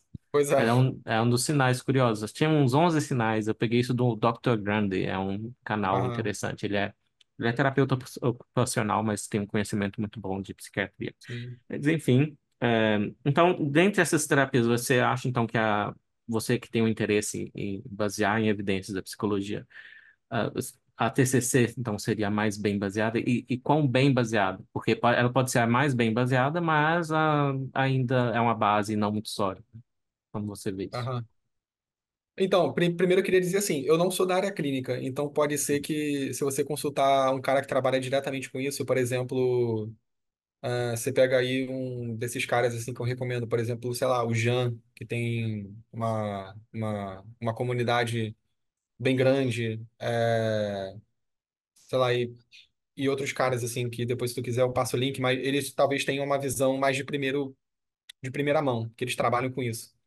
É, o que eu sei de consultar literatura é que, sim, a TCC, ela parece que é uma das terapias atualmente que demonstra maiores evidências de que funciona, para a maioria dos casos. É, Agora, isso significa que é, esses estudos são inequívocos? Não. Tem um monte de problema nesses estudos que mostram que a TCC é mais eficiente também. Só que, independente de todas essas controvérsias mais técnicas de estudo científico, etc, etc, o que que os estudos estão mostrando? É isso. A TCC parece que tem é, um funcionamento é, é mais baseado em evidência. Realmente tem evidências mostrando que funciona muito mais do que, por exemplo, a psicanálise. É, tem um outro problema aí que é uma das terapias que mais se coloca à prova é a TCC também. Então, talvez o, a maior evidência de funcionamento venha daí. É uma terapia que isso é muito bom. É, é um tipo de terapia que os, é, o pessoal que usa está sempre fazendo estudo. Eu mesmo, quando estava na graduação, eu fiz parte de uma, uma equipe é, como é, é, iniciação científica. Era uma equipe que tentava testar TCC para transtorno de estresse pós-traumático. E aí a gente verificava se a terapia estava funcionando ou não, fazendo medição de parâmetros fisiológicos. Então, a gente sabe que, por exemplo, a resposta, a, a frequência cardíaca da pessoa que tem esse transtorno é mais elevada. A sudorese é mais elevada. Enfim, são respostas de ansiedade, são mais Uhum, elevadas. É, e aí a gente fazia a medição dos parâmetros antes e depois da terapia, para saber se a terapia causava de fato uma diminuição nesses parâmetros. É, e aí a gente mostrou que o estudo no final, ele mostrou que realmente a TCC ela funciona de forma que você mensura biologicamente a, a remissão dos sintomas. Isso é um estudo assim bem de, de bastante qualidade, que não é uma coisa que muito facilmente as outras abordagens se põem para fazer. Não é por exemplo, um psicanalista, eu não, não conheço nenhum estudo de psicanálise que tenha feito isso. uhum.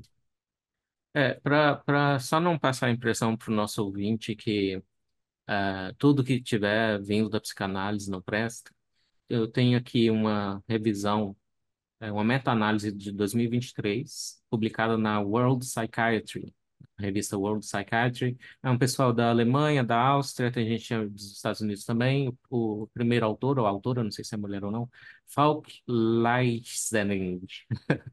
Enfim, e eles descobriram, ah, isso tudo depende, pode ser que, a, que, que é, o controle foi. é, o- é, o- isso é uma das coisas mais difíceis, porque o que que é um controle de uma terapia baseada em, em conversar com a pessoa? Porque o, o controle. Qual é o placebo disso, por exemplo? É difícil até imaginar. Mas, bem, da- não tem, feitas não tem placebo. Exato, então, mas feitas essas ressalvas, eles analisaram então a, a terapia psicodinâmica, que tem mais raiz em Freud, não quer dizer que é Freud puro, longe disso, mas é, é, um- é um- uma parte da psicologia que leva mais a sério com, é, o quê? É, eu acho que é a parte de tem coisas na mente não acessíveis à consciência, né? Basicamente é isso, né, que costuma sobrar aí de Freud. Então, eles eh, analisaram uns 3 mil pacientes, se não me engano, e, eh, e dizem aqui que tem a qua- evidência de alta qualidade para para transtornos com sintomas depressivos e somáticos, eh, e ah, evidências de qualidade moderada para ansiedade e transtornos de personalidade, como você citou aqui. Então, eh, você falou que essa revisão que você estava discutindo era mais antiga, essa aqui confirmou, então, que essa aqui é de 2023 né, transtornos de personalidades, que é, eles dizem que para esses casos que eu citei, a psi- psicodinâmica é superior ao controle, mas esse a gente tem que olhar com cuidado o que, que eles consideraram controle. Mas está aí, para... Eu tinha, eu tinha visto um problema, é, eu não lembro, eu não sei se é dessa, se é desse estudo aí que você está lendo, mas é de um desses dos últimos anos, que era um problema que, se eu não me engano, era que a revisão ela pegava estudos em que quem aplicava TCC era um psicanalista. É, então, é, que eram estudos que mostravam que a psicanálise tinha maior eficácia do que outros estudos estavam mostrando. E aí, quando eles foram ver os estudos mesmo que a revisão pegava, eles, eles eram assim, era o psicanalista que aplicava um manual de TCC assim e verificava se era o, o resultado. Então, assim, isso é uma, isso é meio que uma falha mesmo, né? Tá, Uhum, sei lá, é que é, é que nem na graduação. Tem uma disciplina na graduação que eu tive que o, é uma disciplina de behaviorismo. Era pra gente é, aprender behaviorismo. Só que quem uhum. dava essa disciplina era um professor que era psicanalista, então ele só falava mal de behaviorismo, basicamente. Esse é o problema. É, não duvido. Eu- É. Mas para comparar com outra aqui, uma outra meta-análise também da World Psychiatry, também de feve- de fevereiro de 2023, a amostra é muito melhor. São 409 ensaios, 409 estudos incluídos nela, com 52.700 pacientes. Então, e eh, eles dizem aqui que a terapia cognitivo-comportamental teve efeitos moderados a grandes comparado às condições de controle, mais uma vez com ressalvas, eh, e eles dizem quais são as condições de controle. E, enfim, então, eh, só, só dessa, dessa análise superficial aqui do tamanho da amostra, quantidade de, de estudos incluídos, a CBT está ganhando aqui até de lavada, mas a psicodinâmica pode ter algum efeito também. É, e, e aí, a psicologia é ciência ou não?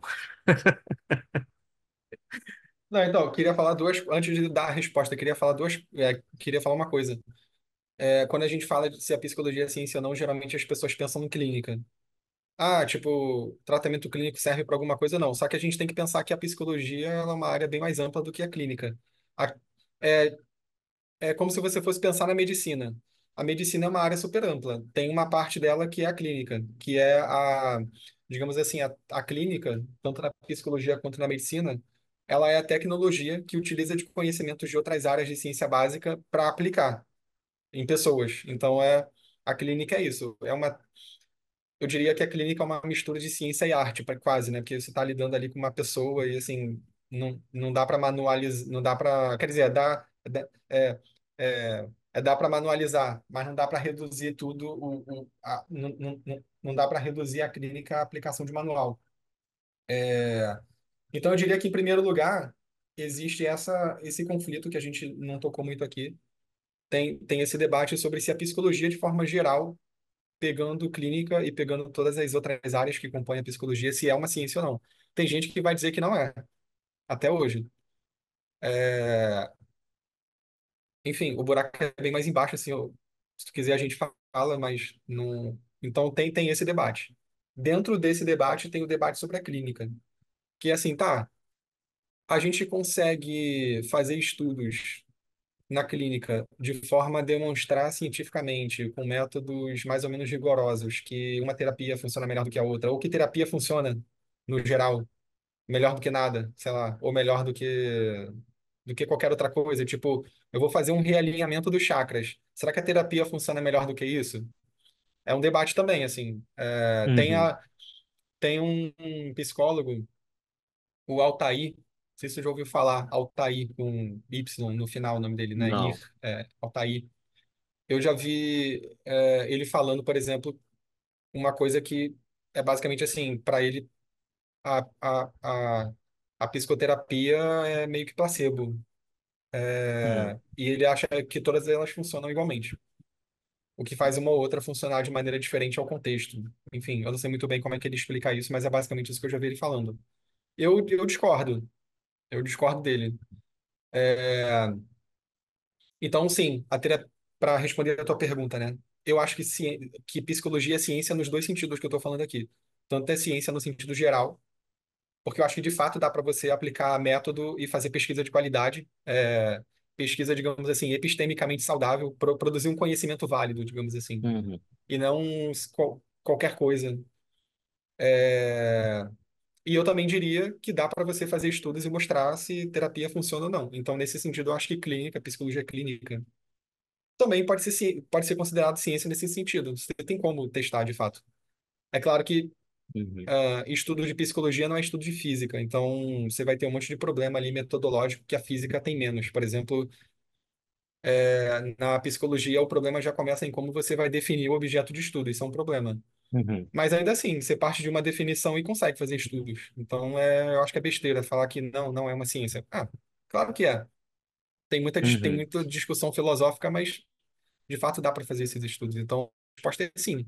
Psicologia é, é ciência, sim. Uhum. Eu concordo contigo, é, eu, eu, eu- mas eu vou insistir que o termo ciência ele mais atrapalha do que ajuda. Eu peguei isso não só dele, mas também dele, o, o Desidério Murcho, que é um filósofo da Federal de Ouro Preto.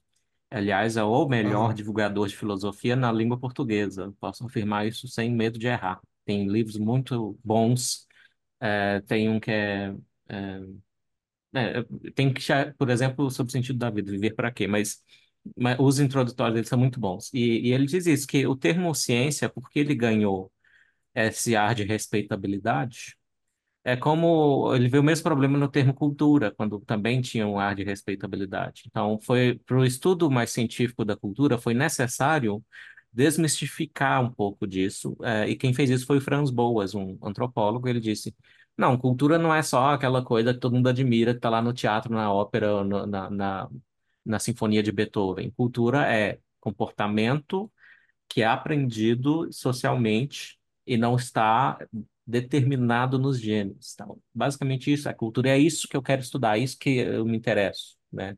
Ver a diversidade humana nesses modos de ser que são aprendidos e passados por imitação ou por aprendizado por, por- linguisticamente, etc. É, então, eu, eu acho mais importante perguntar se psicologia é ciência ou não é que, o que dentro da psicologia é um conhecimento bem estabelecido, o que, que é mais incerto.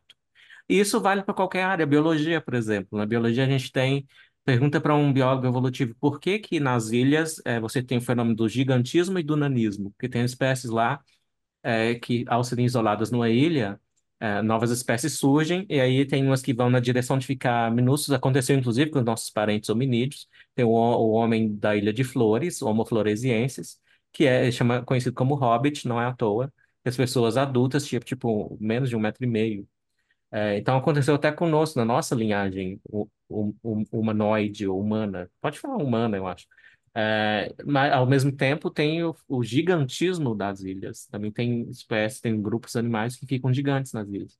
E aí perguntar por, eh, por quê? Ah, a gente tem umas hipóteses de trabalho aí, mas nenhuma é muito bem estabelecida. Ah, Qual a origem da homossexualidade até o ponto em que a homossexualidade tem alguma base genética? Eu expliquei isso há poucos dias numa mesa de bar para os meus amigos. Olha, a gente tem várias hipóteses, essa aqui parece boa, essa aqui eu, eu achei que era muito boa, mas é, é, reanalisando os dados não, não, não parou muito em pé, que era aquela questão da, da ordem de nascimento, que os caçulas costumam ser é, os gays da família.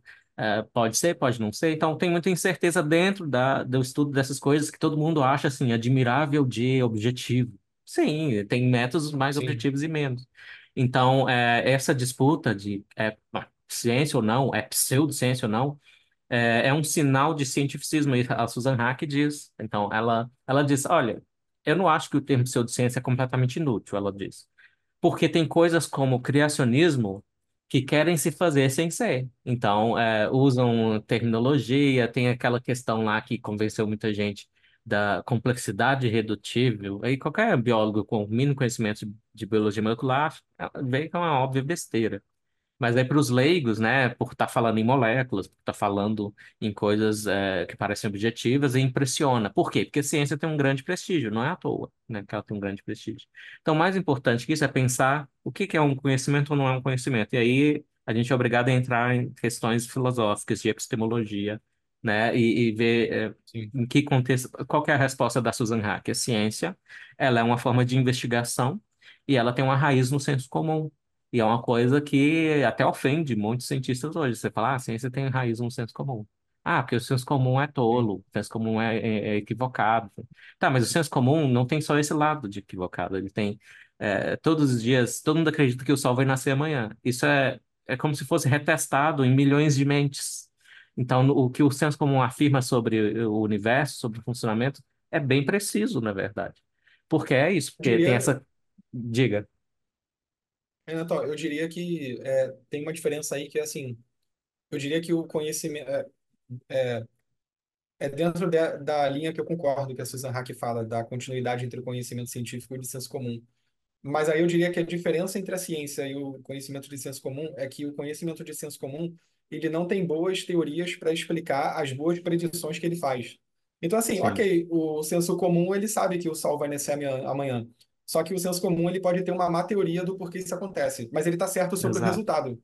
É. O que a ciência faz é meio que é, estabelecer uma forma de investigação mais, mais sistemática, talvez, não sei, é, em que você consegue depurar teorias ruins. Mas basicamente assim, o, o senso comum funciona, senão ele não existiria. Imagina se você tivesse que fazer uma pesquisa científica para coisas triviais no cotidiano, não, não ia ter como Exato. nem ter É, humanidade. sim. É, e toda pesquisa de um tema, é- ela parte do senso comum, né? Eu não vou ter que Sim. redefinir o que que é animal, o que que é planta, antes de Ah, começar o meu é, por estudo exemplo, as, as, as pessoas sabem que, por exemplo, o, o animal é diferente de uma planta. Você não precisa de uma teoria super rebuscada da biologia para saber isso.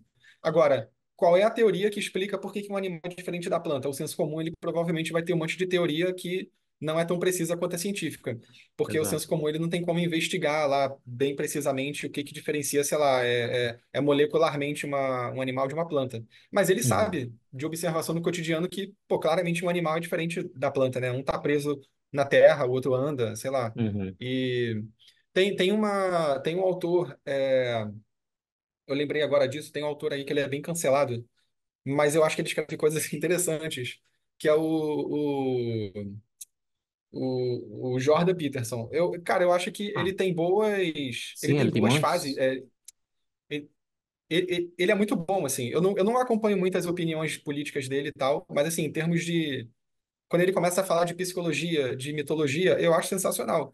E aí tem um livro dele que ele fala, é o Mapas, de, Mapas do Significado. Tem uma parte lá que ele está tentando explicar de onde que vem o conhecimento mitológico. De, é, e aí ele explica assim, olha, mito, o objetivo da mitologia não é fazer uma descrição, é, uma descrição aprofundada do objeto, por exemplo, sei lá, do Sol. Ele não está querendo explicar o que que é o Sol. Ah, o Sol é uma estrela que, sei lá, que faz fusão nuclear, ele transforma, sei lá, hidrogênio hélio, sei lá. Não, não é esse o objetivo da mitologia. A mitologia é um conhecimento que está explicando aquele objeto em termos da relação que ele tem com o criador do significado. Então, assim, ok, o, o Sol é uma estrela, mas o que a mitologia vai falar? O Sol, ele é caracterizado pela relação que o Sol tem com a pessoa e com as coisas que ela faz no cotidiano. Então, o Sol ele vai ser definido enquanto, sei lá, o Sol ele é, ele é eficiente porque ele clareia a escuridão. Ele lança luz sobre a escuridão. Ele é eficiente porque, sei lá, tem alguma coisa a ver com a colheita. A transição Uhum, entre claro e escuro. E as explicações elas vão ter relação com isso. Isso significa que a mitologia é um conhecimento mentiroso? Não. Ele só não tem o mesmo objetivo que o conhecimento científico. sim.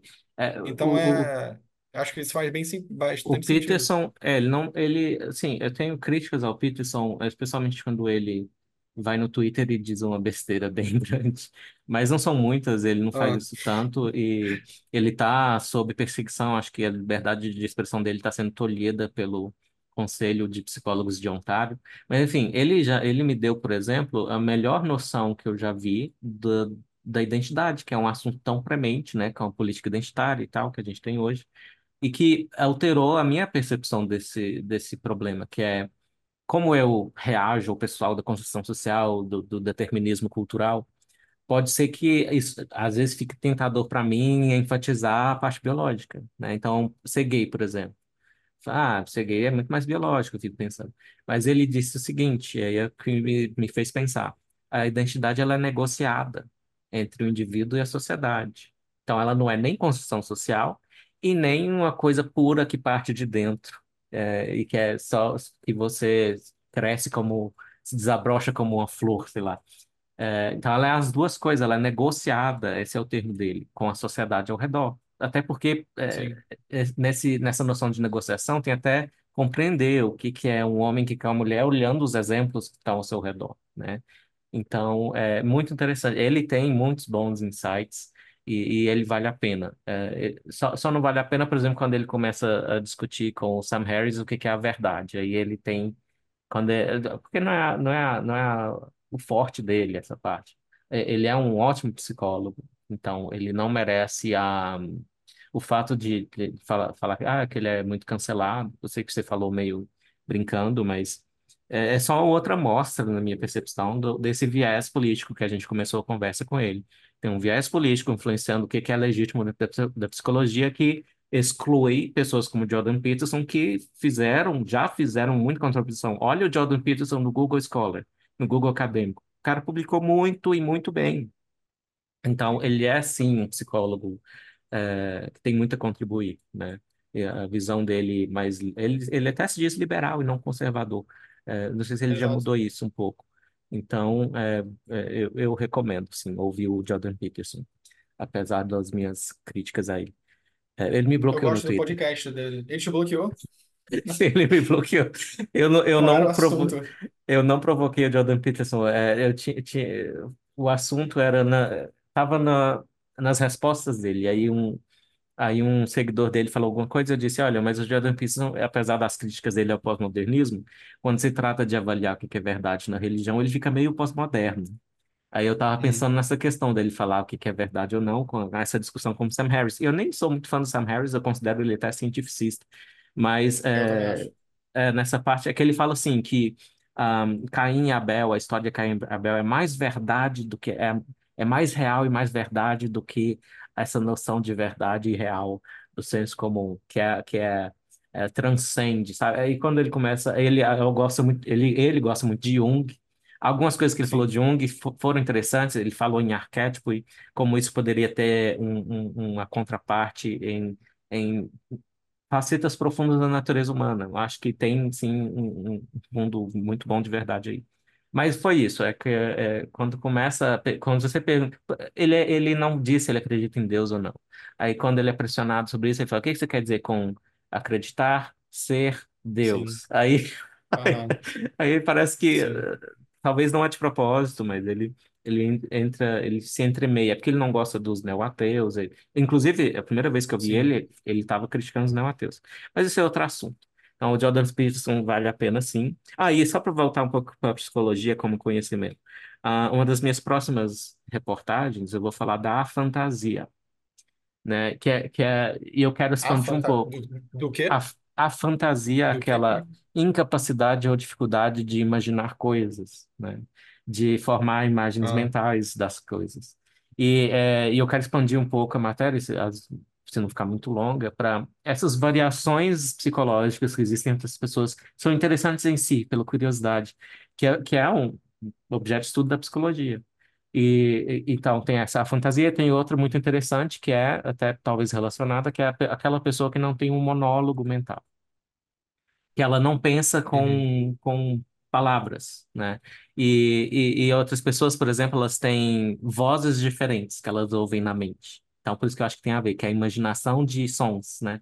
Então, tem pessoa, eu, eu, eu, tenho, eu consigo imaginar, eu posso ler um texto aqui, imaginar na sua voz ou na minha voz, ou na voz de uma terceira Sim. pessoa. Tem gente incapaz, tem gente que, é, para eles, a voz que, que, que vem no pensamento não tem timbre. É, então, assim, é, é, é muito interessante essa parte. É uma parte curiosa da psicologia, como, como nós somos variáveis nas coisas que todo mundo presume que a gente é, que é igual, né? Então, não, tem gente Sim. que... é, então, eu já comecei a entrevistar afantásicos, que são pessoas com dificuldades de imaginação, e teve um que falou que na escola, o professor, ele dobrava o papel fazendo origami, é, e até para os passos iniciais, uma parte da tarefa exigia que a criança imaginasse, porque ele não ia repetir na hora, imaginasse a outra pessoa fazendo, e ele não conseguia. Então ele precisava olhar o professor fazendo para conseguir replicar o dobramento do papel.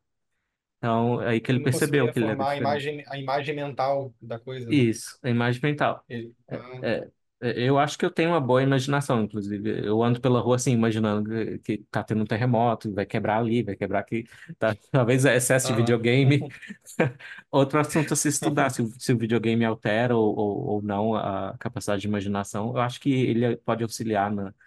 Eu acho que pode, na- eu acho que é, sim. Eu, eu acho que tudo que é hábito, é, assim, modifica em algum nível alguma capacidade mental. É, eu, e você pode chegar até em diferenças, por exemplo, entre culturas que têm escrita alfabética e não tem li- a escrita alfabética.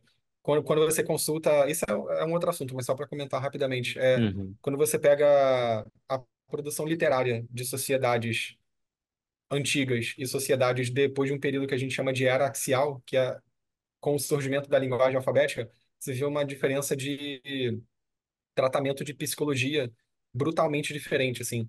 É, por exemplo, pa- parece que as pessoas que escreveram a, o, o autor, enfim, a- as pessoas que são retratadas ali em escritos como Ilíada, é, sei lá, Odisseia, esses, esses textos antigos, até o Antigo Testamento, parece que não existia, elas não tinham palavras para se referir a estados internos. Por exemplo, uhum, sei lá, você fala assim, raiva, intenção, vontade, não tinha essas palavras.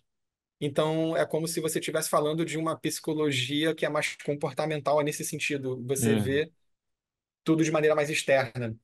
Da era uhum, axial em diante, parece que foi proliferado tanto textos literários quanto religiosos falando de estados internos. Quanto você, é, é tanto que você vê uma diferença cultural. Por exemplo, textos antigos não falam de moralidade como uma coisa importante e nem intenção no comportamento para você ir para o inferno ou, ou para o céu.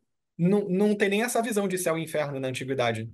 É, uhum, isso só nasce quando as pessoas começam a falar assim, olha, o seu comportamento puramente, ele não importa tanto, importa a sua intenção, o que você carrega no interior. Na uhum, antiguidade não tem nada falando sobre isso. É como se ninguém levasse em conta a interioridade. As pessoas ouviam a. Tem uma teoria que fala sobre isso, tem pontos dela que são corroborados, outros não.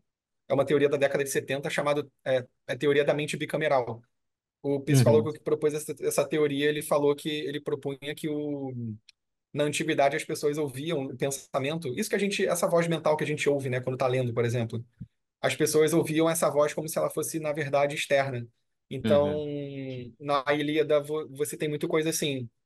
O Aquiles, ele não está pensando, eu deveria pegar esse cara e me vingar porque eu tô com raiva dele. Não, ele fala assim, aí a deusa tal soprou no meu ouvido que eu deveria fazer tal coisa. Isso uhum, se parece muito com uma pessoa pensando hoje em dia.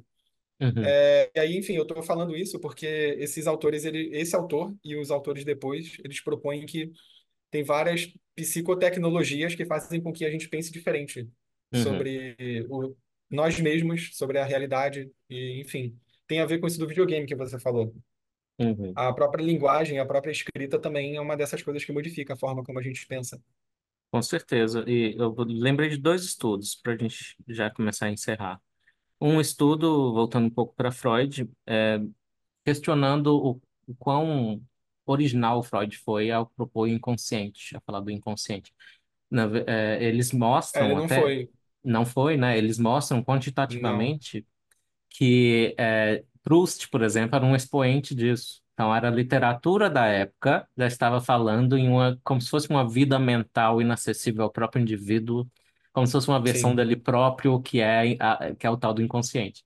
E aí tá um pouco do erro também, que um filósofo que eu li, o Joseph Heath, critica a psicanálise por isso, que como se trata você como se fosse dividido entre o eu consciente e o eu inconsciente, quando a parte inconsciente. Claro que a gente tem uma parte inconsciente, porque eh, todos os processos do nosso organismo, se se viessem conscientes, seria impossível.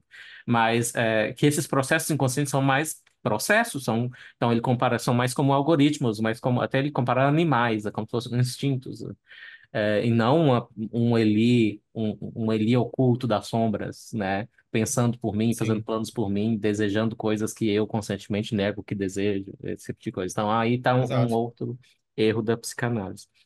E outro estudo que Aliás, essa é uma eu de. diga, Então, essa é uma outra diferença entre essas teorias mais atuais de terapia, TCC, análise do comportamento e tal, e psicanálise. Nenhuma dessas linhas negam a existência do inconsciente. O que a, a diferença é que a maneira como a TCC, ou, ou a psicologia cognitiva, de forma mais geral, independente da gente estar falando de terapia ou não, a maneira como a psicologia cognitiva enxerga o inconsciente não é a mesma forma como Freud enxergava o consciente. Essa é a diferença. Não é que a psicologia cognitiva nega a existência do inconsciente. O inconsciente para a psicologia cognitiva é como você falou, é uma questão de processo. É uma coisa que o Uhum, organismo está fazendo e não é acessível à consciência. Aí, aí, de novo, é como você falou. A, a diferença é que no, o inconsciente psicanalítico é como se fosse um outro eu operando é, em segundo plano. É isso que, assim, ter essa descrição cientificamente é meio, é meio extra, é, é extrapolar um pouco. uhum, É, é- essa é a questão, assim. É, literariamente, isso, isso é uma parada interessantíssima. uhum. Mas eu diria que, assim, em termos de teoria científica, eu acho que é uma linguagem meio extra, extrapoladora, assim. Sim, Não, não dá é, muito para chegar aí. Mas é só isso, assim. Os psicanalistas que fazem, falam muito isso, né? Ah, que vocês estão negando o inconsciente. Não, ninguém está negando o inconsciente. é, A gente está negando que tem como ter evidência de todos os processos que o Freud falou que existiam, o lance ali da repressão, da uhum, sublimação, não sei. Isso daí não tem muita evidência, sabe? uhum. Mas que existe inconsciente, obviamente existe, ninguém nega isso. Uma parte que o Freud até contribuiu, mas a, a análise evolutiva fez melhor é as defesas psicológicas. Então, quando você tem, é, por exemplo, o auto-engano, né? É, é uma defesa psicológica. E a, a parte evolutiva tem um livro muito interessante chamado The Elephant in the Brain, o elefante no cérebro. Recomendo para os ouvintes, para vocês, se você não tiver lido. que fala disso. Então, a- é, é muito interessante. Ele, ele mostra uma explicação melhor do que a do Freud para para as defesas, para o auto-engano, inclusive. E o outro estudo que eu tinha pensado aqui, ah, que me veio à cabeça, é o que que é a realidade, então? Acho que é um tema importante para a ciência. O que que é a realidade psicologicamente falando? Então, tem um estudo novo, que eu até vou, vou tratar dele também na, na Gazeta do Povo, que é sobre um negócio chamado limiar da realidade, que é tudo começou com um estudo décadas atrás, que a, a pesquisadora ela exibia uma imagem bem tênue numa tela, que é, assim, pouquíssimo contraste, tá? Ela pedia para a pessoa imaginar tal coisa e ela exibia ou não essa imagem bem bem apagadinha. E aí é, ela perguntava para a pessoa se ela viu alguma coisa, se ela, se ela imaginou. E, a, e muitos eh, não conseguiam diferenciar o estímulo visual da própria imaginação. E eh, tem alguns problemas de replicabilidade disso aí, que é um outro assunto que a gente não teve tempo de entrar, a crise da replicação. Eu tenho um, mas eu tenho uma matéria na Gazeta do Povo, quem quiser dar uma olhada. É, enfim, aí, mas tem, parece que tem, tem que ter, né? Então tem um certo nível, po- até pode nos informar em alguns transtornos psiquiátricos, talvez esquizofrenia, em que o limiar entre realidade e imaginação. Então pode pensar nisso como é o oposto da fantasia, o excesso de imaginação, talvez, que esse limiar entre o que é real e o que é imaginado é, é mais fuzzy, é mais menos nítido. Então imagina, então é uma coisa que Sim. acontece também. Então outro assunto interessante. Então, é, meu- Nossa, pra- antes de te pedir um comentário final, é isso que eu quero dizer, que a psicologia é uma ciência, sim, nos- eh, claramente, porque esse é um domínio da realidade, que é a realidade da mente humana talvez o erro do behaviorismo radical é negar que há a mente humana, né? Que só tem o comportamento. Mas é, como, como uma área de estudo desse domínio, tem que ter alguma ciência aí, né? Tem que ter. Quem são as pessoas curiosas sobre isso, que querem construir conhecimento sobre isso? Então, tem que ter. a- não é só. A pergunta nem é se é ciência. né? Tem que ter uma ciência disso, né? Claramente tem que ter. Então, e eu acredito que há muita coisa que se faz na psicologia na direção certa, de saber mais a respeito. Então, é, é isso, Felipe. Muito obrigado. Eu quero comentar algo final sobre essas questões que a gente discutiu, psicologia, ciência, não, conhecimento. Então, queria fazer dois comentários, um geral e um específico sobre isso que você falou agora, é, do exemplo aí. É, eu, eu diria que tem um contínuo de identificação de, de confusão entre realidade e imaginação que pessoas normais têm, e isso se agrava em pessoas que têm transtornos. Por exemplo, se tu pega estudos sobre teoria da conspiração, pe- pessoas que acreditam mais em teoria da conspiração, elas não necessariamente têm um transtorno. Mas mesmo dentro da normalidade, ela tem umas predis- ela tem, elas têm uma predisposição maior em encontrar pa- padrões onde eles não existem. É, é tipo uma espécie de pareidolia insistente, assim, a pessoa vê uns pontos ali e vê um padrão. Isso é aplicado de maneira, é, isso é aplicado em outros contextos da realidade e é é uma das raízes das teorias conspiratórias. É, a pessoa vê duas Uhum, coisas acontecendo e aí ela pensa, pô, essas coisas não podem ter acontecido por acaso, tem que ter alguma coisa, um plot ali no meio que está arquitetando tudo. É basicamente uma versão mais complexa de uma espécie de pareidolia. Você olha para um negócio aleatório e vê uma forma. É basicamente isso. É, e isso acontece com pessoas normais, assim, é bom, é bom ressaltar isso. Em algum nível acontece. Agora, sobre essa questão mais geral de ciência ou não, eu iria mais ou menos na tendência de tudo que você falou, acrescentando que a psicologia é uma área bem grande, assim, que não se reduz à clínica, que é o que eu falei antes, né, ao longo do episódio. Então, você, primeiramente, você tem que ter estudos científicos e estudos, ahn, se a gente não quiser usar a palavra científica, a, ou ciência, a gente pode falar assim, a gente tem que ter uma produção de conhecimento de qualidade, conhecimento epistemicamente confiável na uhum, psicologia. E a gente tem. Claro que é, às vezes criticam a psicologia falando, é, tendo como referencial, por exemplo, física. Aí nem se compara, né? O, o objeto é diferente, então a, o, que vai ser considerado conhecimento confiável ou não acaba mudando um pouco. É, mas eu diria que é para a gente considerar o negócio mais ou menos como eu falo para os meus alunos, que eu dou, eu dou uma disciplina de ética, e aí é, um dos pontos que eu trago em algumas áreas é sobre se a psicologia é ciência ou não, porque no código de ética do psicólogo vem dizendo que o psicólogo é que é ético o psicólogo aplicar aplicar conhecimento científico, né? Que é antiético ele não fazer isso. Só que tem uma enorme discussão na psicologia sobre se psicologia é ciência ou não, se o conhecimento é científico ou não. E aí é estranho porque o código de ética manda você fazer uma coisa, mas tem psicólogo dizendo que é impossível fazer essa coisa. Então, é, enfim, é um negócio muito louco. É, e aí eu falo para os alunos assim, olha, vocês estão discutindo muito aqui sobre se psicologia é ciência ou não. Esquece um pouco o termo ciência. Vamos pensar nas características que tornam um conhecimento confiável ou não.